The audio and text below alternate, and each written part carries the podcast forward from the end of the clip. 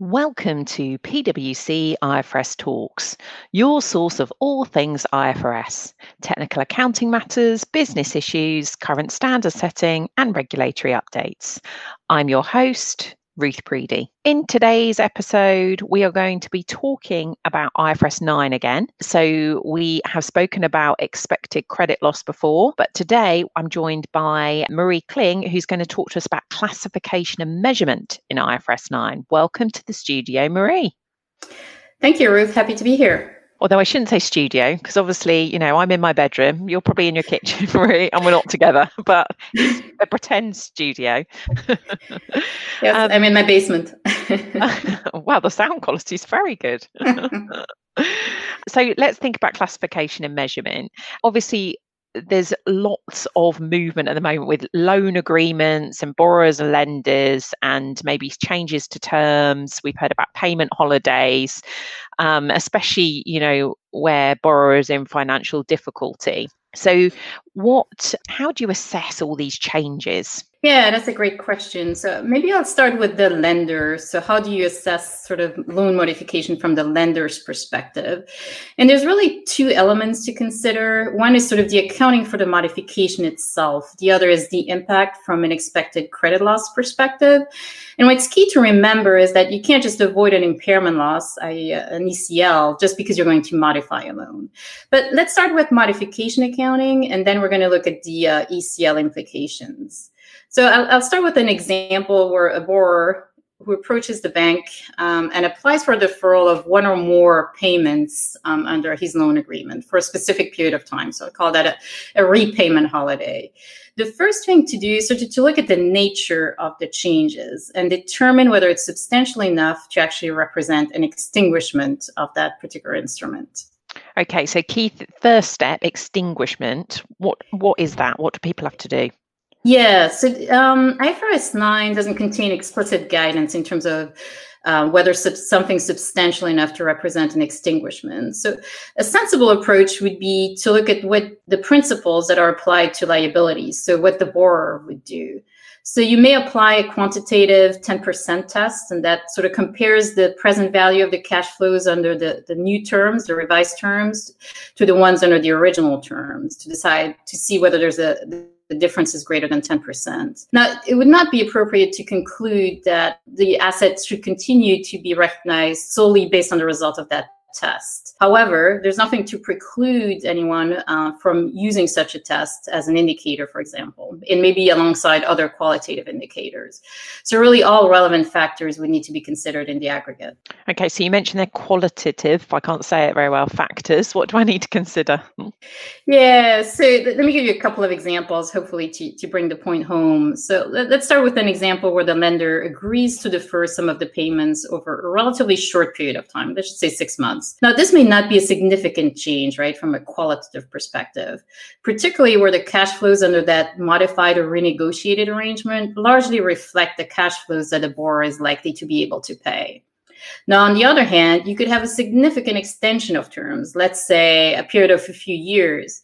Now, there you may well reach a conclusion that extinguishment or derecognition is appropriate. Now, what's also key to remember is that a concession granted to a borrower who is in financial difficulty in and of itself is not an indicator of extinguishment, particularly where the cash flows under the new arrangement, the renegotiated arrangement, really reflect the cash flows that the borrower is likely to be able to pay under the original terms. Okay, so if we wanted to summarize that as a sort of key takeaway for people, us non FI people that uh, you know don't understand all of IFRS 9, tell us what do they need Sure. So, so really, um, lenders should follow their existing policies for determining whether a modification is substantial i.e., results in derecognition, or whether it is not a substantial modification and results in modification accounting. And I've mentioned the quantitative 10% test. In practice, um, not many lenders actually do use that as an indicator. Okay, okay, perfect. So if we say, let's make the assumption that the asset isn't derecognized because they, there's not a substantial modification, how does the accounting work for that? Yeah, great question. So again, for a modification that does not result in derecognition, what the lender would do is recalculate the gross carrying amount by now discounting the revised um, expected cash flows at the loan's originally effective interest rates. And if the payments are deferred, for example, without any interest, this would result in a modification loss for the lender, and that would be recognized immediately in profit or loss. What's also key to remember, I touched on ECL originally, is that these revised cash flows should not consider expected credit losses, but I'll, I'll come back to that um, later after we've covered the uh, the modification model. Okay, so let's keep keep going with our modification model. Um, lots of things are going on where some of these changes that are brought in actually aren't a negotiation necessarily between the lender and the borrower, and it could actually be imposed by the government law and law and things in certain jurisdictions. Would that change any of these considerations? Yeah, that's a great question. And we're certainly seeing a lot of um, measures being taken by governments in different jurisdictions. So, so if no amendment is made directly to the loan agreement, uh, the key question is whether that's a modification or not for purposes of IFRS 9. And frankly, this probably will depend on the facts and circumstances of each um, jurisdiction. Now, what's also key to remember is even if you don't get to modification accounting, it could also represent a change in your estimated cash flows under the instrument. And even if you reach that conclusion, it would also lead to remeasurement. And so, in either case, the lender would have to recalculate the gross carrying amount of the loan by discounting the payments at the loan's original effective interest rate. We sometimes call that the uh, the cum catch up if it's not a modification accounting. And that the resulting loss for the lender um, should be recognized immediately in profit and loss. As a result, the loss really is not spread forward, but you're you're booking it as a as a one time. Okay, so let me just check I've got it right. The measurement impact will be the same regardless of whether the payment holiday is a modification or I think you said it, a change to the estimated cash flows of the original loan. Yeah, that's right. Either modification accounting or what we sort of call this cum catch up method. So a change to the estimated cash flows. Yes. Brilliant. Now, you mentioned it earlier. We've already had a whole podcast on ECL, but let's talk about it some more because we love it so much. let's go back to what you were saying about the implications on ECL. Could you could you tell us how that works? Sure. So at the date of the modification, what the lender will have to do is also determine the classification of that loan from a staging perspective, from an ECL perspective. And this will depend on whether the modification is granted to a borrower in financial difficulty or another borrower that's not in financial difficulty. For example, where um, blanket holiday payments are provided to all borrowers. But let's uh, let's focus on an example where the modification is actually given to a borrower who is in financial difficulty. So you'd have to assess the three stages stages of the ECL. So let's start with stage three. In many cases, the loan will meet the definition of a, what we call a credit impaired loan because that payment holiday is granted to a borrower in financial difficulty. And so that, that concession, that holiday has a detrimental effect on the cash flows. So the loan here would be in stage three. Now let's compare and contrast that with stage two. Um, if the loan does not meet the definition of credit impaired, the loan would be in stage two. And that would be the case if the customer is not in significant financial difficulty. For example, he's just getting a short-term payment holiday where the payments are only deferred and interest even accrues on the deferral. So here there would not be a detrimental impact to the cash flows. If the concession now is granted to a borrower that is in financial difficulty, that then stage one would not be appropriate. So we can put stage one aside. Okay, I think that makes sense. So, what what do we need to think about after the modification has happened? Yeah, so after the modification, what's key to remember is that that modified loan would not automatically be considered to have lower credit risk. The, the lender would have to compare the current credit risk, so now taking into consideration the modified cash flows to the credit risk of the original unmodified cash flows um, at the beginning. So if the lender determines that the loan is not credit impaired at the reporting date, but credit risk has still increased significantly, it, the lender would continue to measure the expected credit losses at the lifetime expected credit loss amount. What, what you'd also have to remember is that the borrower would need to demonstrate consistently good behavior over a period of time before the credit risk is considered to have decreased and the loan could actually move from stage three to stage two or even from stage two to stage one. Um, so a history of missed or incomplete payments that would not typically be erased simply by making one one payment on time. Okay, perfect. So if you have one thing to tell people on uh, the measurement of ECL perspe- um, specifically on the perspective after a modification, what would it be? Yeah, the key point to remember is that the ECL cannot be nil because the expected cash flows used for purposes of the ECL measurement actually take into account the possibility of credit losses. Whereas when you recompute the revised gross carrying amount for modification accounting, the expected credit losses will not be taken into account. Okay, and uh, something I think people forget about, but we should also think about, is anything they need to think about for presentation. Yeah, the, the modification gain or loss or the movements on the uh, ECL allowance should probably be presented in a way that's relevant to the understanding of the entity's performance. This could result in the modification um, loss uh, being presented gross or net, and you'd probably have to take materiality into consideration as well. Perfect. So I think that we started with looking from the lender's perspective on these modifications or assessing if it's a modification. What do you need to do if you're on the borrower side? Yeah, so now that we've focused on the lender, um, let's look at the borrower. So the guidance on the liability side for the borrower is, is similar, similar concepts, but there are some subtle differences. Now, similar to the asset side, your first question is have those terms substantially changed, right? Are they're substantially different from what they used to be? Now, what's clear on the liability side, unlike the asset side, is you have to do a quantitative test. That's what we call the 10% test.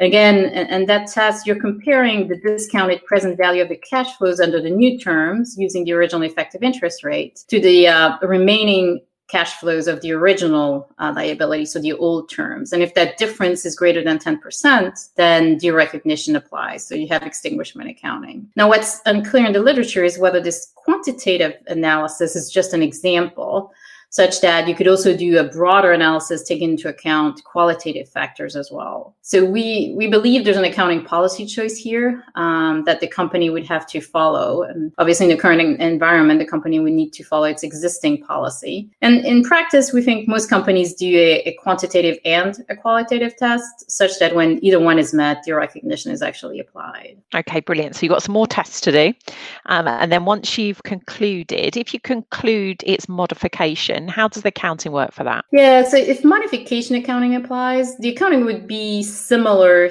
to what I've just described for the lender. You'd compute the present value of your modified cash flows discounted at the original effective interest rate, compare that to your carrying amount, and recognize the difference in profit and loss. So now, in the current environment, this would presumably be a gain for the borrower. Now, the, the other thing to remember, right, I've described ECL for the lender. Obviously, on the liability side, there's no impairment considerations. It's just modification or extinguishment accounting that we have to worry about. Brilliant. Okay, so we understand now what we need to do with um, some of these changes to the changes to the agreements between lenders and borrowers from both sides. That's really helpful. Does COVID 19 have any other impacts that people need yeah. to think about Yeah, yeah, definitely. We're spending a lot of time on, on modifications because they're uh, they're popular in the current environment. Mm-hmm. But the other thing to remember is is reclassification of assets between categories, and, and now I'm on the lender side again. So again, we've had some questions come in around business model under IFRS 9. So let's say an entity has assets currently under sort of what we call the hold to collect business model, but then decides to sell them, maybe as a result of COVID 19. Is this considered a change in a business model? Now, the answer to the question is very facts and circumstances driven, but I just want to make two points on that particular question. First, under IFRS 9, you have to remember that some sales are consistent with a hold to collect business model. For example, if those sales are motivated by an increase in credit risk um, on that particular instrument. Other types of sales can also be consistent with a business model. For example, if they're insignificant in values or even sales that are infrequent, even if they're significant in value. The second point to remember when you're talking about business model changes is that IFRS 9 has very specific criteria to determine if a change in the business model actually occurred. So the threshold is pretty high. Um, changes to business models are expected to be infrequent. Um, the change has to be determined by the entity's senior management. It must be significant to the entity's operations.